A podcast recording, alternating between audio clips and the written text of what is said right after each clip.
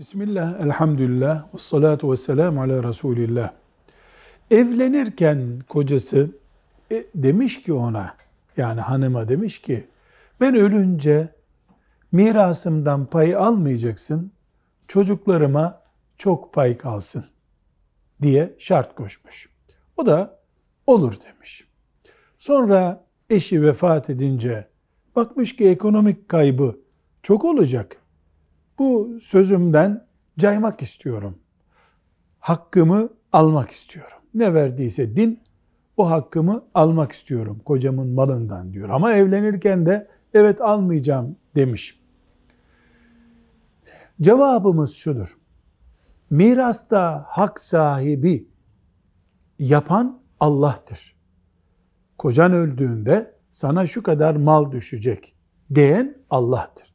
Bu Kur'an'la sabittir.